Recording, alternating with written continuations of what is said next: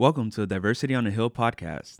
with Pastor Jonathan and Pastor Curcio. Here are the ground rules for our conversation Respect one another. openness. No assumptions allowed. Mistakes are welcome. And let's grow together. Enjoy the conversation.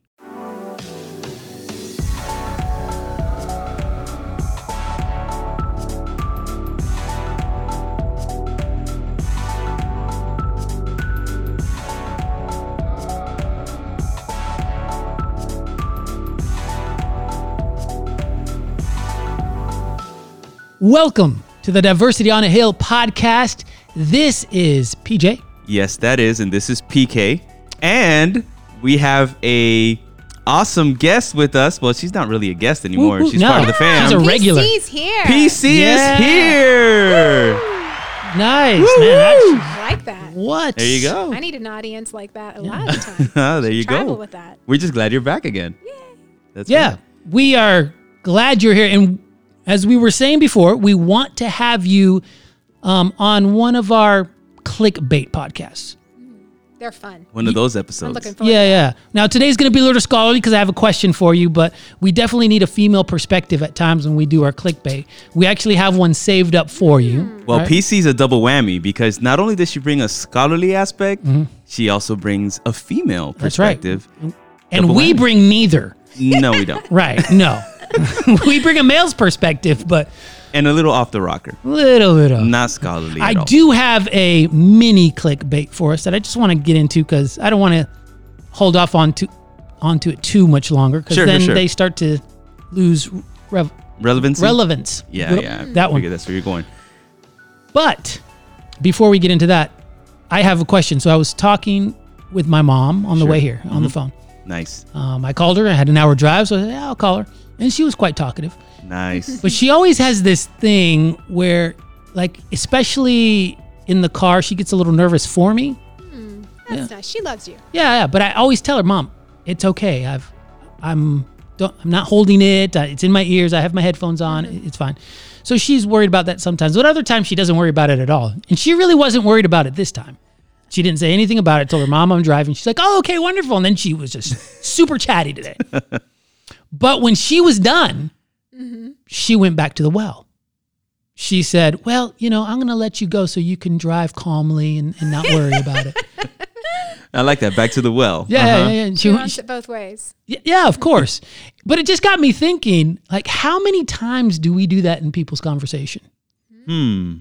Like, have you done it? I, I do it all the time. I'm on the phone, so I guess I'll let you go now. Yep. When I'm not letting them go at all, I'm letting myself go. I'm Yep. yep. giving away secrets now. Well, Confessions. Mm-hmm. Yeah, definitely. I'd say maybe at least like 30 to 45% of my conversations on the phone. I think I do that. Like they're ready to go. And then I go, oh, just let me tell you this one more story. Yeah. Okay, now I'll let you go. yeah.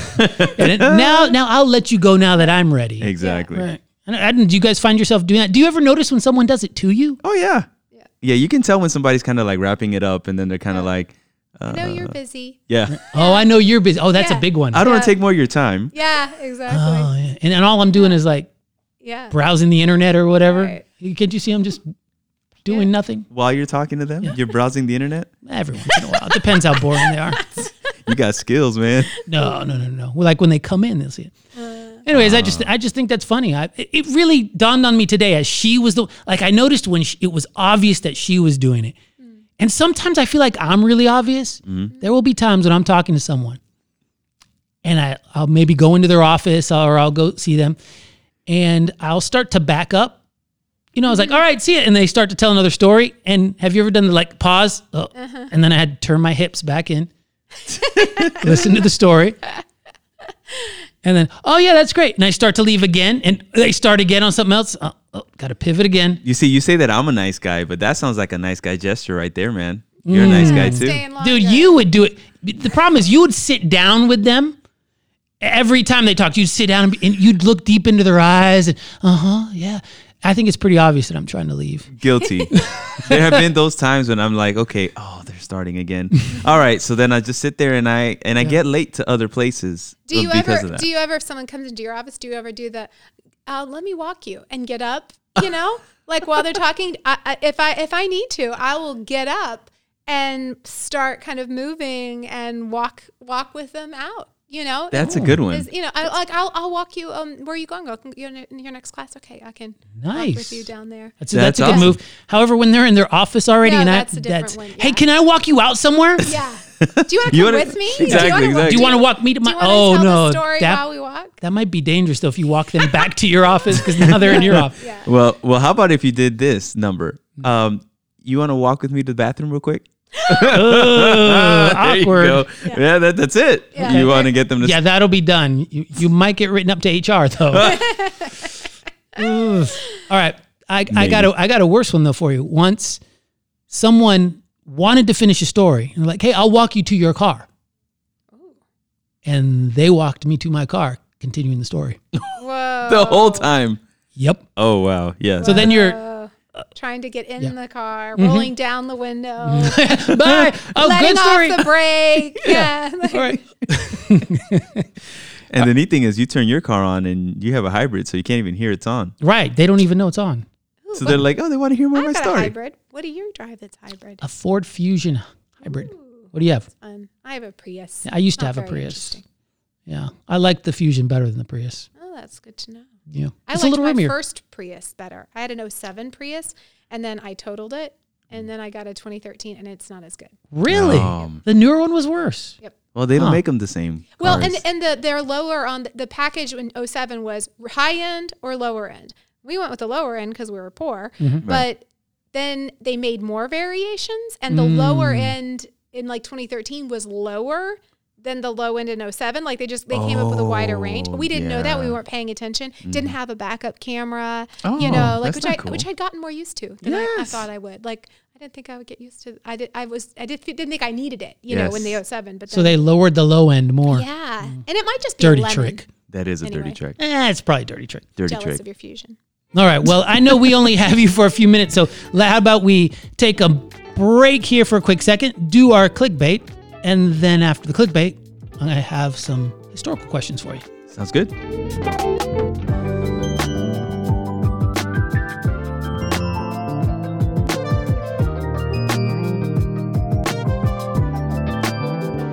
All right, we're back. Yes, we are. Here is the clickbait. So I was seeing this article the other day, it was a couple weeks ago, but band-aids. You ever thought much about band-aids? What about them? Never? PC's like Really? never. I was like, I don't know. I don't have kids. Oh, good That's true. point. It- that does change things. yes, Yeah. it does. And I'm partially going into that a little bit here because I never really paid much attention to band aids. And then when you get kids, you pay a little bit more attention. and my son liked, you know, to get the nice, cool band aids, right? So he would get the Star Wars ones. Oh, that's cool. So I actually started liking them. I was like, oh, give me one of those Star Wars ones. My daughter likes frozen ones. Oh, all right. Literally Do you wear those? Or Princess- frozen princess ones. Oh, princess. stuff. Princess, yeah, stuff. Princess Frozen? Yeah. Well, I got girls. Yeah, of course. Well, you have a girl too, but I have a girl, but she's she's, older. past the princess age. yeah, she's older. Well, anyways, I was reading this article and they have now made darker toned band aids. Did you know this? I have heard of this actually. Yeah. Yeah. Yeah. I think I got a notification about that on my Twitter feed. Now, Curcio, you would be the one that benefits more out of these. This, right. Did this ever cross your mind before they did this? Nope. Now, it's hard for me to, to and I understand this, it's hard for me to, uh, what's the word? Relate? relate. It's hard to me for me to relate because I've never thought about it. Mm-hmm. It was actually I never even wanted the regular ones. I always wanted the The clear ones? no, not the clear ones. I don't like the clear ones. They're a Oh. little stickier. Okay. Yeah, I don't like them. The adhesive Um, is stronger. Yeah, there's something about them. They don't peel off as easily. Ah, Take yeah, more hairs. ugh, yeah, I don't like them at all. More casualty in your hair. But I always liked. I always. So listen, here's my problem. I was always a kid at heart. In college, I walked around with a Power Ranger backpack. nice. So I've always liked the fun band aids, even before I had kids. I tried to blame it on my kids, but it was really me. You're still fun. No, well, I don't know. Yeah, That okay. hasn't changed. Uh huh. Go ahead. So I never really thought about it about skin tone, Right. but now you know you see the twitters and people are really excited about this, It never occurred to me that band aids were supposed to be the color of skin. right? You know, but then you think about it, you're like, oh yeah, they kind of are. And I guess the idea is so that you don't notice them as much. Mm-hmm. Which of course we have the culture's gone entirely the different for kids especially. Right. They want to get noticed, Yeah. but adults don't really want We don't want to advertise our boo boos. Right. Right. Right. How, how dumb we are. Anyways, I just wanted to get your thought on clumsy. that. I mean, what kind of would you utilize those, Curcio? Well, see, I don't care for that, but here's something interesting that that happened at my church. Uh-huh. Like they were aware that uh, the microphone that I that we would use would really s- stand out, right? So they were trying to Ah. be more stealth about the microphones, and they actually uh, got a darker toned one Mm-hmm. uh, for those of us on staff who are darker. The Britney Spears type one you, you're talking about? Yeah, Like the- the Countryman? because they do Yeah, the Countryman. Countryman. Yeah, they yeah, do yeah. have that. I now that you said that, I was thinking. I was like, what is he talking about the microphone? But, oh yeah, they are kind of peachy skin. I never also never occurred to me that that's so that they don't stand out so much when you're wearing them. That was the whole idea. They want to be more stealth on Yeah. on it. So now they don't come as far. Nice. They stop kind of like midway through your cheek, Yeah. and then at the same time they have them in different colors. that's really smart. so now, just makes the world better. yeah. Well, I mean, what for people who are doing productions, Yeah. like they don't want to give away that you're wearing a microphone. Yeah. Uh, so that's kind of Yeah. how they worked on it. So I use that microphone whenever I participate in church, And now, that does make and sense because from a distance, it could mm-hmm. really it could really pop correct. a different color. I'm, I'm just curious about the band-aid thing because when it came up, I you know I saw Twitter and people reacting to it like mm-hmm. finally a band-aid with my own skin tone, mm-hmm. and it it just never occurred to me. So so you asked if I would use it. If someone gives it to me, I'll use it. Well, obviously, But I'd am use I it gonna too. go? But am I gonna go to the store and buy one only because it matches my skin? No. That's what I'm curious about. I'm wondering how well they'll sell, and if they don't sell well, will they stop making them, and how will that? You mean like for a limited time? Like No, the uh, I mean, let's face it, money's money's a big driver. always. So let's say the darker skin band-aids don't sell well. I mean, will they stop making them? I think they'll have them in markets where they sell. So you Okay. might have them. You might have stores and, and neighborhoods where they don't have it, and then you have ones where they do. They know they know it sells and will sell where they need it. I mean, Exactly. it's like it's like you know black hair products. Mm-hmm. You know, there's definitely stores that don't sell them very much, and def- and that's you're you're talking about maybe 15 percent of the population that might want something like that, both of of all ranges of ethnicities that might want something specific for that, and yet you definitely can make money on that and definitely in certain markets. And so I think probably the same thing's true with Band-Aid. Yeah. It just makes me think because I well, first off, I'm a pretty laid back guy anyways. Yes, you are. So I don't know. I don't know if it would have affected me or not. And I'm curious. I'd le- I want to try to put myself in other people's shoes. And as far as a band aid goes, I don't see it. But I do see it in things like maybe dolls, like uh, or, or action figures for kids. If they don't see, you know, a representation of their skin tone or their ethnicity, So maybe there is something to the band. Aid. I think there's something to it. But and so I'm just trying to. Well, and it's also like you don't you, you're more interested in the fun thing with a band aid, whereas Curcio just mentioned something that I hadn't necessarily thought of, which is aesthetics in performance or anytime, Mm. especially if you are trying to be on the down low. If you're a professional, let's say you're a woman that's wearing a skirt, but you cut your leg, maybe shaving or something, and you might need a band aid on it. You might want that band aid to be just slightly less obtrusive Yeah. than it would be if the color is very different. And so, yes, maybe it's not easy to find, maybe it's a specialty item, but you wouldn't want it to be virtually impossible to find because it just doesn't exist. It's true.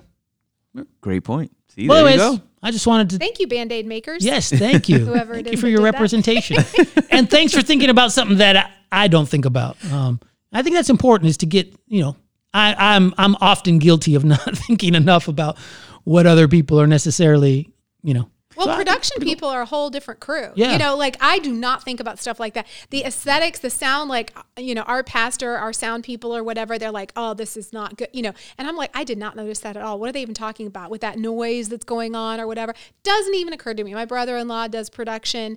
And, you know, again, the whole, like, he, he saw me do a talk once and, and he was so upset by what they'd done with my mic or not done. And it just wouldn't occur to me. So, you know, uh, there's all kinds of people, not only, you know, ethnically, racially, whatever, but also just temperament and personality in terms Yes. of like, I'm okay if I'm cut and bleeding and I have toilet tissue stuck on it, keeping it from bleeding. A lot of people would find that off putting.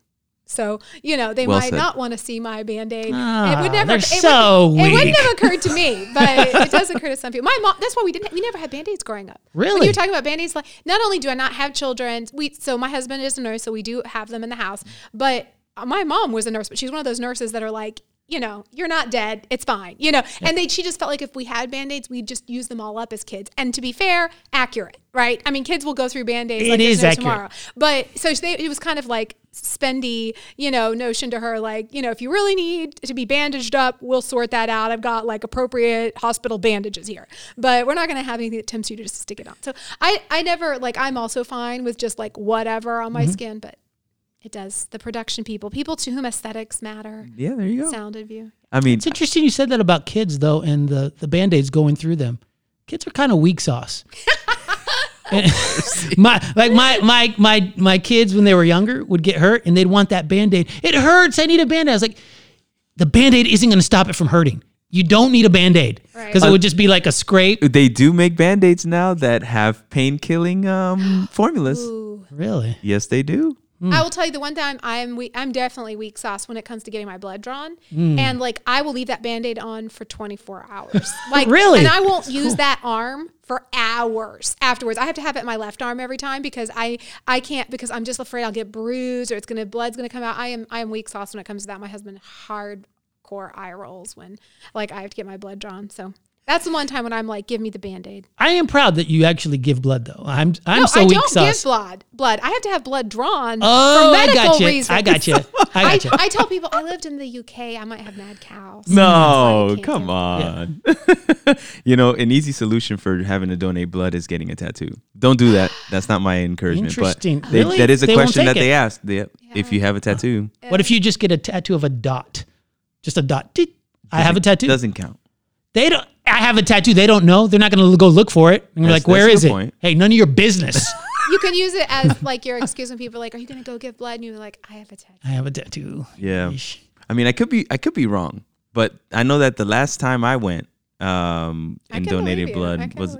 I want to do a little research into that. I want to find out about that. I'll, I'll look right. into it. Yeah, While let's we go ahead and dive in. Go ahead. All right, let's go. Let's take a little break here, and then we are getting diving into our hill question.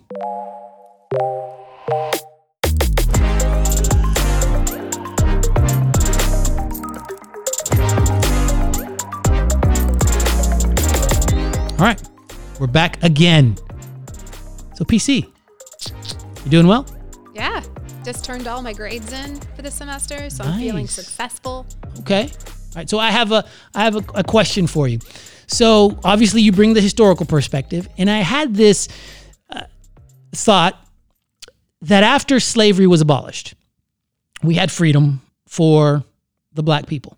And then there was some more complicated stuff and all this complicated stuff. But then we ended up coming to a time in our society where there was segregation. How did we get to segregation if supposedly people were free and supposedly mm. our Constitution? Now, I know we talked a little bit about the Constitution, really didn't talk about the slaves, but our Constitution did say all people are created equal. Mm. They were set free. How in the world did we get into segregation? Right. So, um, I think the the issue had to do with free black people um, in the United States, and I am going to use the term black people. That was not necessarily the term that was used then, and of course, it's not the only kind of racial difference that we have. But that was the one that seemed to concern. For most of, um, of Amer- U.S. history, that was the one they were concerned about. So, with segregation, it was white and blacks, though, right? Or were there other ethnic groups? So, would would I have been segregated? Right. So maybe. Okay. Um, so there's so, so there's two different kinds in the United States in the 19th century, which is kind of what you're talking about after the Civil War. Um, the primary form of laws regulating where people could live. In some states, there were laws about the Chinese, um, and there were, of course, reservations and laws about Native Americans and where they could live. Um, but before the Civil War, in places where black Americans were enslaved, and by the time we get to the Civil War, it's really only people that could be racialized as black that were being officially enslaved and that were legally slaves. There may be people, Native Americans, sometimes may have been in something that was sort of like enslavement, or in the Southwest, um, there were people of mixed race or indigenous background that were in situations that we might call debt peonage or effectively slavery, but legally slaves were people that were racialized as black. Um, and those people lived cheek by jowl with white people, right? But because they were enslaved. And so because there was racial hierarchy, they knew who they knew where everyone should be because enslavement and racial hierarchy were clearly in place. There were so many states. I just had a student who just I just graded a paper this morning. Um, I'll give a shout out to Christian Dominguez. Way to who- go, Christian. Who, yeah, who wrote about black pioneers and settlers in the Old West before the Civil War. So a lot of the states, what was Indiana, Ohio, Michigan, he looked at the states like Oregon um, and Ohio and some of these other states, made black codes, made laws that basically said you could not come into the state if you were a free black or if you were free black here's the things that you could do and how much land you could own.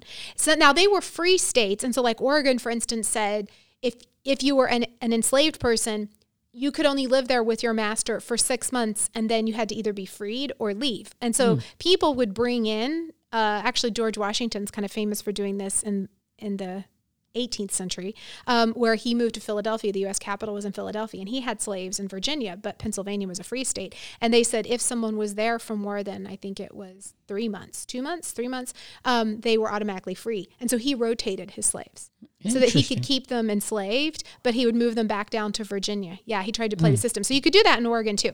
But so so the so the segregation starts with the fact that even before the Civil War, there are lots of white people who might not want there to be slavery, but also don't want to live freely with people who are racialized as black.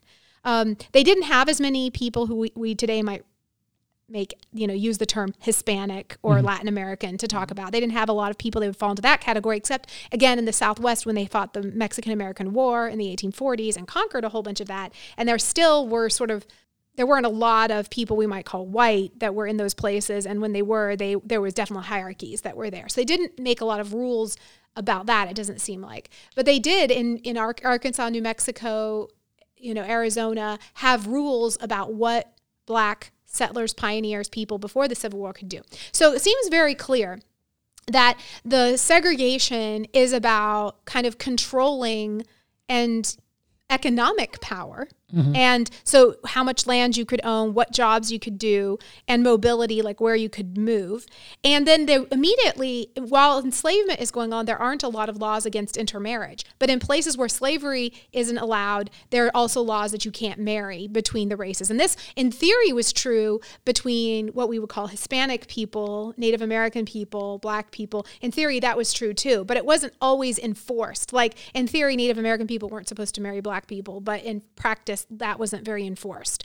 It was often enforced when white people were involved and they were sometimes taken to court if they married someone who was indigenous in california. If a white person married someone who's indigenous they might be taken to court. Sometimes that happened. It mostly involved if people wanted property or inheritance or you know someone had to care enough um, to, to prosecute. It so what we start seeing is that once there is freedom then there is a greater need to segregate to keep everyone in their place um, because now you don't have slavery and so people are acting like they could even be equal and that wasn't what was really meant by that. Our, you said that our our doc, founding documents say everyone's created equal, but remember that's the Declaration of Independence, not the Constitution. Okay. So the Declaration of Independence is important, but it's not a legal document that like you know is it has the enforcement of law. It's just a principle that we called on, and certainly Black Americans believed it, you know, and wanted to utilize it, you know. That is interesting. Yeah, there we, we see that all the time over and over again. They call on those founding documents to say this should count for us too. Mm. So yes, after the Civil War, then we have the, the enslaved people are freed, and now there's a greater concern that like what might happen here with this. So there's you know 20 years or so of experimentation with allowing um, Black Southerners to stay where they're at, to vote, you know, to potentially get land if they can. Yeah, because they had the right to vote for a while, though, Yeah. didn't they? Yeah. That, that's what blew my mind the other day. I was listening to, to some other thing, and I didn't realize that they had the right to vote immediately and then lost it. Yeah. Rights can go backwards. So there was a black lieutenant governor. That's why a lot of times when you'll see things like this person is the first black governor since Reconstruction, there's often that little caveat because in the 20 years after the Civil, well, actually it was, it was 12 years after, 1877 is usually when we would think Reconstruction ends. So it's really only 12 years after the Civil War. Um, the la- I think I mentioned last time the last black uh, congressman leaves DC in 1900, 18, 1899, 1900. Hmm. But but they had and South Carolina had a majority black state house. State legislature saw that because it's time. a majority black population. So you you do you do have this. So there, but this is very upsetting to people. And what's you are starting with people who don't have any property. So how do you start from from zero? How do you get anything if you don't have anything to start with? And so it is hard for they're they're reliant on the people who have, which are mostly people who are racialized as white in the South, to um, give them jobs and things like that. Now, in the North there are free black people living, but there are also black codes. I also read a paper this morning, shout out to David Reynolds, um, David. on black codes in the North before the Civil War, which regulated what, you know, things like where you could live, what transportation you could have, sometimes what jobs you could do, and sometimes even voting. Um, to a certain extent, and definitely marriage laws. Um, so you, you know there were anti in, in, interracial marriage laws in the North.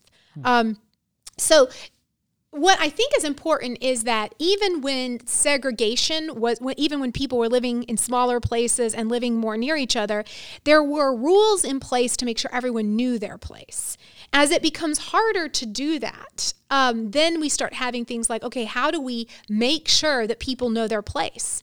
So there become, and what happens is there's free blacks in the South too who become wealthy. This is very upsetting because part of how you know you're better than other people is you have more stuff than other people. And so when they're starting to have more money, there were like store owners who wouldn't sell like nice dresses to black southerners or certain kind there you that's not for you you don't get to have that you know like and what we this is slight side uh, angle here but um, this is part why catalogs become so important is because you could order things from a catalog and no one knew your race. So that some people there were actually rumors that J.C. Penney and Sears were actually what they the word they used warning here about the wording they use is a colored people. Um, they that there was rumors that that that the owners of those magazine of those of those catalogs were colored people, and so that's why so many again the worst term they used was colored people were um, buying them and using them, and they could bypass the local storekeeper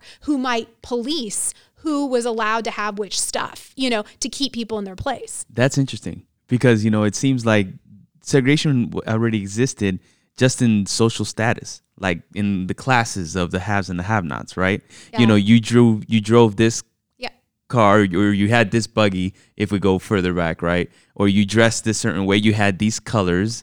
Uh, Mm-hmm. you your your wife was able to wear or your daughters were able to wear certain types of dresses, you know, and here we see they just took that and just ran with it as it pertains to um race. And they wouldn't allow people to have certain jobs. So part of Jim Crow was okay, we have to make it really clear that we're very different and there's inferior and this is why like this crazy thing of we can't drink out of the same drinking fountain, we can't use Yeah. the same bathroom. That to me is the most mind boggling when I see the different drinking fountains. It's like, why did the laws go to even that extent? Mm. Yeah. I mean, the I the idea is it's called there's a there's politics of disdain. We also sometimes have theology of disdain, um, but politics of disdain where you are worried actually about contamination. Like, and so you want to make it physical almost. And again, this is part of why you could say you shouldn't engage in sexual activity with each other. Again, this is said and it's the laws, and they don't want anyone marrying. But mostly what it means is we don't want white women to engage in sexual relations and marital relations with men that are black because white men were engaging in forced relations with black women all the time. Exactly. That's what I was saying. They're It so was- hypocritical. Oh, it's hypocritical. It was technically illegal, Yeah.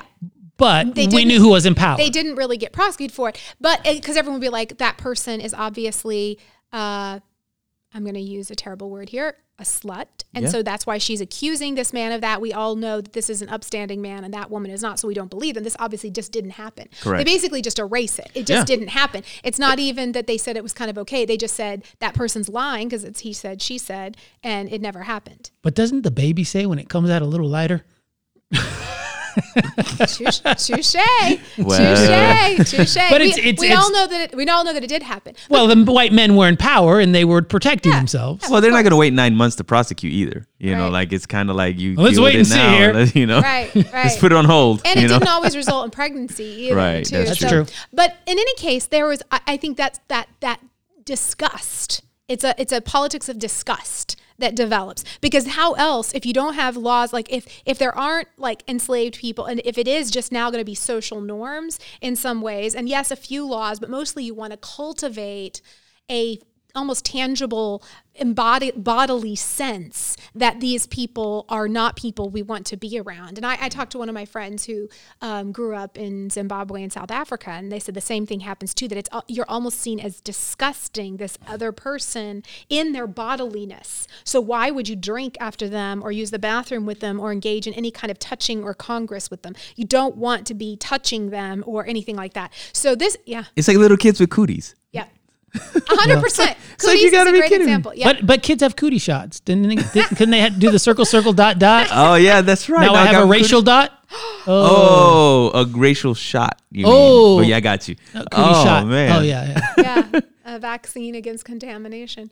Yeah. So Wow. so so Wow. this so then they start they do these kinds of rules about that, but even more than that are sort of more social norms where uh, they might not say some some places did actually have laws you can't live in this area, but no but if nobody will sell to you or you know you you're basically socially prevented even and so this happens in the north even if they don't have laws Makes sense, like the redlining that they were talking about. and redline's a policy by banks, and redlining was backed by the federal government in the mid 20th century. But even before that, it, you have banks that just won't lend to people, or they won't they won't give they'll give them lend enormous in, interest rates, and so keep them kind of in their place because if they're if they have something nice, this is where the, the it, again it's all circular. They must be a criminal because they must have stolen it because nobody can actually you know earn that. So there's there becomes like they're always poor or criminals, and so dark darker skin gets marked by being you're obviously poor obviously criminal and that must mean you're not very smart and like all of these things that, so so then we have um, in those what does happen though is in these segregated one of the things that happens in segregation is that you do actually have middle class and wealthy black families and people who develop their own neighborhoods mm. and schools and parallel societies. And black businesses they get patronized because again if you go to the white business maybe they'll they'll sell something to you but they might way overcharge you and so you have you know total parallel systems black insurance companies black hospitals you know black we think now today of things like beauty parlors but there were you know restaurants and movie theaters and I just Black saw churches. Black. Mm-hmm. Oh wait, well, that's we might get into that. That's I think that's the next time we have Lisa. Oh, okay, Um, okay. I just saw I just saw an article today that the MLB has um, recognized the Negro League oh as yeah Major League Baseball. yeah Yeah. And so it's interesting because that was one of the parallels, and as you say that Yeah. they had their own baseball because they couldn't integrate. Yep. And that wasn't like a law by the government, but these are civil society. Our our country is full of of organizations that are civil society organizations. It may not be a law by the even the Democratic Party in the South, which was the party of, of whites in the South, it could have racialized primaries because they say we're a private club. We're not a legal entity. We're a private club, and we get to say what the rules are for voting in our primaries.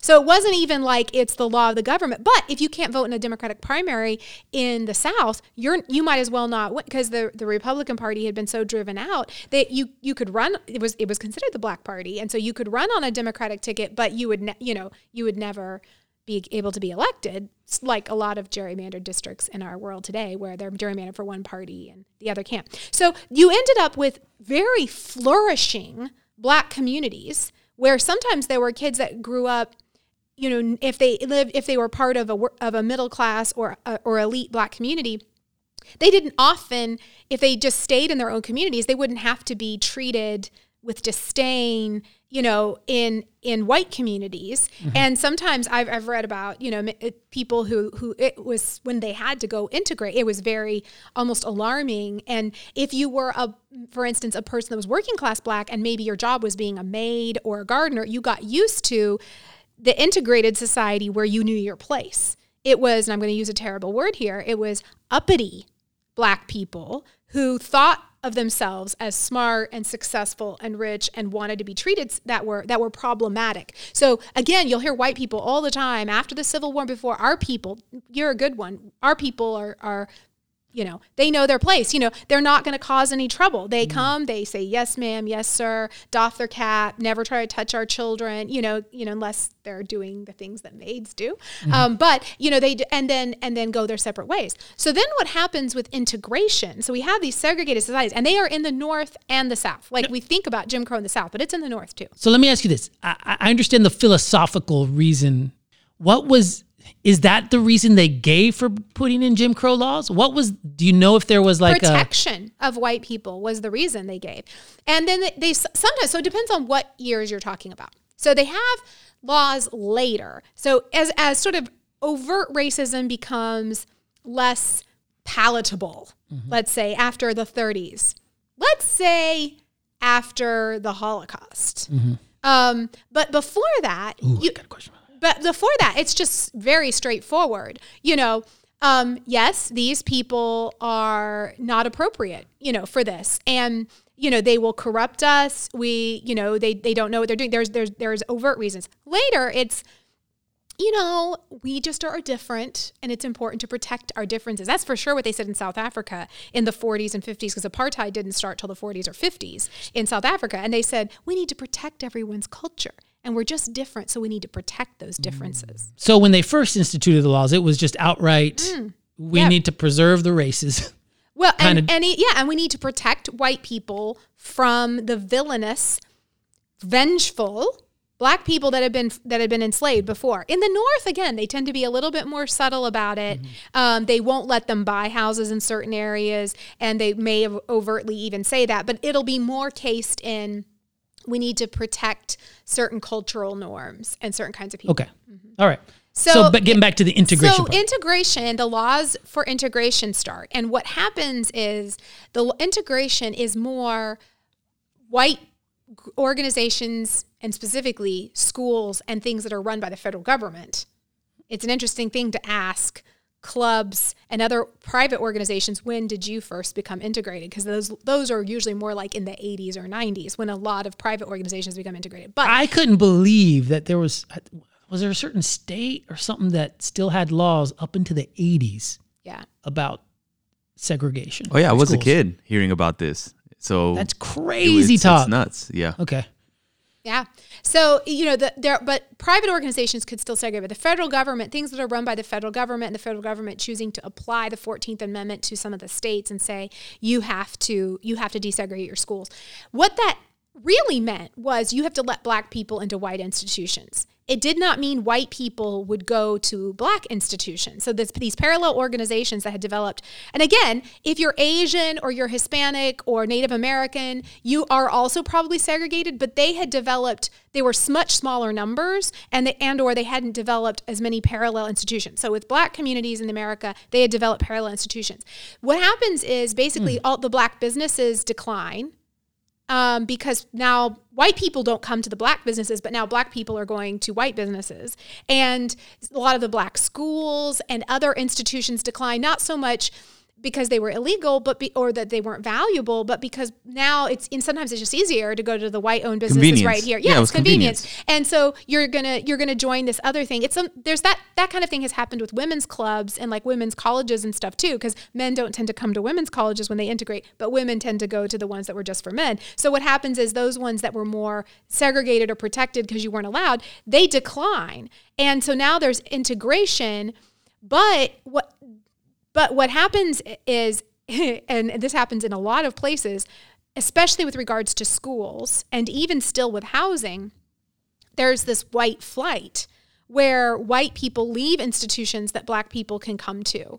Um, and so, for instance, in, this, in the Hamilton County where I live and where we are as we speak, um, you can there is the highest number of private schools per capita that almost exists almost anywhere in the US. Wouldn't The basi- surprise me. it happened in the 1970s with integration that basically white anyone that had means and especially white people had means in Hamilton County abandoned the public schools almost entirely. Um, and so that then then the public schools become associated with those who are too poor to afford private school. And so what has happened since the 70s, so there was about 15 to 20 years when there was like real attempt at integration. And what has happened since then has been uh, voluntary segregation. Um, voluntary segregation um, uh, at first on the part of white people, but now increasingly recognized by all kinds of communities. And, the, and there are people who dislike the idea of identity. They call it identity politics when you say, okay, we're going to have a black student union, we're going to have this. But part of it is an attempt to say sometimes, some places, we don't want to always be the minority that has to think about ourselves. And we've had that conversation in earlier episodes. So what you see now is, again, the schools are almost as segregated as they were in the 50s. Again, it's extremely rare that a white person will go to school with that and that, that has more than you know 10% people who aren't white. And it's and the vast majority of black and brown students go to school where they are the majority of their student body. So we basically have resegregated voluntarily. Mm. So then that and that and and the reasons are kind of we, we use economic terms and we say oh i want to move to a good neighborhood or i want to send my kid to a good school. But as we talked about in an earlier episode where so much of the economics where, where it's redlining where you're not allowed to buy houses and the long term when you're starting from nothing and now you say okay now everyone's equal it you it's easier to just continue to get ahead. And i'm not talking about all white people or all white schools. Of course there's bad white schools too but it's just in general. Well, you know, it, it, it makes me think sometimes, like, are we, and I'm talking about my church that I love, you know, uh, bitten by this a little bit in how we Well, that- that- even behave when it comes to our institutions. I'm sure we need to really get into the history of that too, because I think the history mm. of that is important. Uh, that's mm. that's too long of a discussion for Yeah, today. no, this not, yeah, not, but it's I- super fun so we'll make sure we do yeah, that. well, we're yeah. dropping this for future episodes, yeah, right? yeah, yeah. So I it's just it's just something that that I've thought about, like, Yeah. because I've heard some comments that I'm not going to share right now because we're not going to delve into it. But the idea that I'm like, Yeah. so what is your purpose again? Like, do you understand what the purpose of our institutions were to begin with? Mm. Um, and it's just interesting to hear that because we just kind of naturally, uh, you know, they, they say that the church is normally about what 10, 20, 10 years behind Uh-huh. the curve of what's happening and we're catching up on some things. Mm-hmm. And I just think that some of that is maybe bleeding into what uh, what we're doing with our institutions. But nor here nor there. That's not where where I wanted to go fully. We'll hold that for another episode. Well, but and go as, ahead, a, Lisa. as a person who identifies as somebody who is traditionally racialized white, and so I will call myself a white person, um, I know that my people, people who are racialized as white and who identify as white, are frequently the va- are, are, mostly only in majority spaces. And we actually just we just know the tipping point. Like if if a school is more than about it's about 15 to 20 percent anything else. In fact some places will say you know about 20 years ago, I read it was about 7%, not white. White people will start leaving. They'll say that is a black school, a black institution, and then they will start moving. They're, we're, we're traditionally, maybe we're changing, but traditionally we've been quite intolerant. Well, see, and this is the thing. Like you've heard these stories too of pastors who were approached by members that told them, "You need to make sure that we stay at X number percent Ah. of minority." Right? I've never heard that. You've never heard? Oh, mercy. Okay, we're definitely gonna. thank the talk Lord I never this. heard Well, that. speaking of our church, we can co- talk about this another time, but I just read a really great book on a collection of essays on Europe and our church in Europe. Our church in Europe in some countries is majority immigrant church. And so like that tipping point, literally the churches there were like, we have to save some churches that are majority indigenous because otherwise we won't be able to convert other people. And they would ask people not to come to these evangelistic meetings or not. I mean, exactly like on the record, this percentage of people have to be in order to kind of protect the evangelism towards this other group. So Oh no, but in in my case, the stories that I've heard were financial. Like you would lose financial backing if your percentage of membership changed. All right, listen, this is a very important So, one. anyhow. and PC isn't here for much longer. Oh, so we sorry. All Can't right, right, delve right. into this. Sorry, sorry, sorry, I my feel bad. like we need to delve into this really uh, a, a little deeper. So next time, let's remember this. Let's put it on. Yeah, yeah. I'll, I'll write it down for next time. Um, So, but I do have this question. So, around the time when did racial segregation start to end? When were the laws, I guess? Hmm. So between the 50s and the 70s. So it was a 20 some year period, and there was really strong resistance to it. So when people talk about the divisions in our country now and even the racial tensions, it's still nothing compared to the 70s. Right. I mean, it really isn't. I mean, in the 70s, I mean, people are rioting because what they were trying to do is say, let's fully integrate our schools. And so we're going to, we're not going to just bus black kids because, again, the neighborhoods are segregated because black people had not been allowed, even in the North, in Boston, in Chicago, in Philadelphia. The pe- pe- black people had not been allowed to buy houses in neighborhoods that were considered white. So they live in different neighborhoods. So if you're going to integrate the schools, and that really was seen as sort of the cradle of how you get integration to happen, um, you're going to have, you need to have people moving from one neighborhood to the other. So they were busing black kids in, but they decided that's not fair. They need to bus some white kids to other schools, like to keep it even. But parents did not want white parents.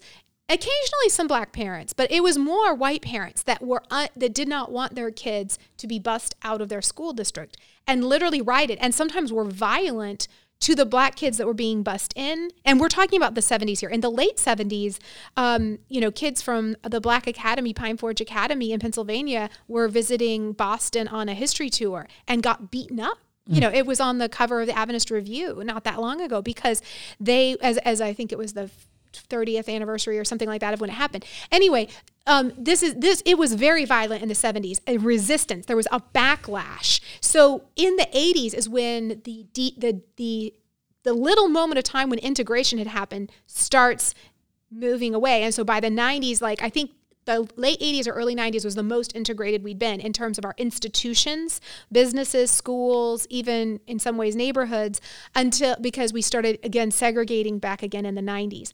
Um, so we have this the laws around school change in 54 is the Brown versus Board. Um, the Civil Rights Act is in the mid 60s. Um, they start targeting things like redlining are brought you know before the courts and in the 70s they're trying they're still so brown v board just says the federal government says you can't do this but schools were not integrating so when the 70s is when they tried to start enforcing the law and that's when there was massive backlash and that's when you find the homeschool movement really takes off. Um, private schools really take off. Um, Christian schools and colleges really take off, partly because they absolutely make no bones about the fact that this is we're going to save your children, you know, kind of from this immorality. So that the the and the real issue uh, is is that people still are very upset. Again, I'm going to speak in maybe non PC terms Go ahead, PC. um, they're really concerned about black and white people having sex with each other and mm-hmm. procreating. They're really Yeah. concerned about intermarriage. So you don't want, and again, it's it's sexist a bit. So you don't want your white girls in school with black boys, Correct. And because you don't want them falling in love. Because you know what, kids fall in love across racial lines. They do. If they're hanging out together, this is what happens. So part of what's happening now, I think, that is messing with all of this is we are having increasing diversity because what also happens in the 60s is we change our immigration act so we had basically not allowed hardly any immigration from the 20s to the 60s so we ch- we start allowing immigration from places like central and south america and asia which we had basically only been allowing immigration from Europe before this. Um, and we we start having much more diversity in our country in general. So it's not just kind of black white diversity because what had happened between the 20s and the fo- 60s is people that had been ethnically different now are basically become racialized as generic white because they lose their accents, they are multi-generational, and so there's less like oh these are Italians, you can't it's harder to spot them at 10 paces when they're third generation now. Exactly. So, when when did those laws start coming in the immigration? In 1965 as the That's Immigration interesting. Act. What's interesting to me is because mo- what most people romanticize the heyday of America seems to be the 40s, the 50s, 60s. Ding ding ding ding ding ding. That's that's Move the the front of the romanticization romanticized look of America. Yes, it is. The good old days. This is when things were pure. This is when things were innocent and good and At their best. huh. So it's very interesting Men that that kind of co- and women were women and everybody knew their place. and then the 70s we start to see a lot more of that so then we part of that is due to the okay immigration? I got a question because for you. they forgot about how much conflict there was about immigration before the 20s. So America Hmm. has always had waves of immigrants and that has always caused people who were here to get grumpy about it. But then we had this 30, 40 year period where we didn't Hmm. and we again sort of pretended there wasn't that much diversity except for kind of black white. And so n- then when now we have immigration coming in in the 70s and people are freaking out again, not realizing this has always been America. That's right. I don't know if we have time for this question, but but I realized something that so we had the 50s and 60s is when segregation laws started to come in. World War II and Desegregation laws. desegregation laws. Yeah, sorry. World War II ended mid 40s, and there was a big stink about how the Germans were racist towards the Jewish people. yeah. and there was this kind of there was this kind of i guess uh, propping up of the american ideal of how they were going to save and and on the right side of history it seems like there's a little bit of disconnect there because weren't they trying to make laws against germany and writing them up for crimes Right. that perhaps america was still a little bit involved in themselves Yeah, and we and we have that in our notes actually from the last time Lisa was here. That that was going to be one of our conversations, the World War II war crimes Yeah. And what have you. So I know we want Maybe to we dive should just into prime that. the But pump for I that. Can, Yeah. I can say an answer to that is yes, 100%. What happens partly is that the, the military is integrated. So when when Eisenhower does that, when the military does that in World War II, that is a very big step. And a lot of these guys, and I was just listening to a podcast this morning that was talking about this, um, that when they come out of the military, they come back and they have been patriots, they have fought, they've done well. They've been integrated and now they're entering back into a segregated society. And this is where a lot of the early 50s civil rights leaders come were, were people who fought in World War II. interesting And so they they are very upset about it and they start agitating against it. And of course they are able. We also it's it's this is right around the same time right after World War II is the move, movement with Gandhi and um, and then we and we so we have um, all around the world responses to the so-called kind of you know war for goodness against this sort of evil that colonized people, including people in our own country that are kind of colonized, so to speak, in terms of economically and geographically, are able to use. So you're absolutely spot on, PJ, to to notice that World War II is is part of that. And yes, there's other things we can talk about with World War II, but I, I just wanted to affirm that observation that there is a big reason why after the 50s this happens. And to be fair, we didn't fight World War II because of the Holocaust, and we didn't really understand the extent of everything that had happened mm-hmm. until it took. It actually, the word Holocaust, I don't even think was used until the fifties. Like there wasn't even a word to describe what people had gone through, you know, and what had happened. And so we were we were only just putting it into kind of systems of knowledge and understanding around the time all this happened. I just remember hearing something. I can't. I wish I could remember better, but something about how the United States was trying to write laws or write, um, not maybe laws, but things to put on Germany as war crimes. Here are your war crimes. Right. You did this. You did this. You Right. exterminated a people, or you held Right. held them down.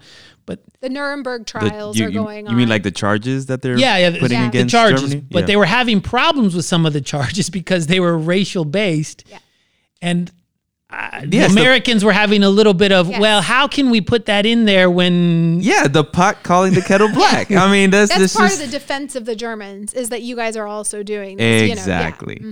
probably not quite to that extent, uh, no, not to that, but yeah, very interesting dynamics here as we take a look, and that's why it's important we take a look at history Yes. and kind of see where we're coming from. I, you opened my eyes a little bit. I didn't realize those immigration laws. That was a new one to me, and kind of that how that opens up the way we look at our past as opposed to the way we look at our future. Yeah, and to me, it, it it really just highlighted. I mean, it takes me to the whole church that I love. Right, this mm. is a religious podcast. I always mention this, and you know, my mind goes there as I'm listening what's happening in history, and then watching it play out in the religious realm.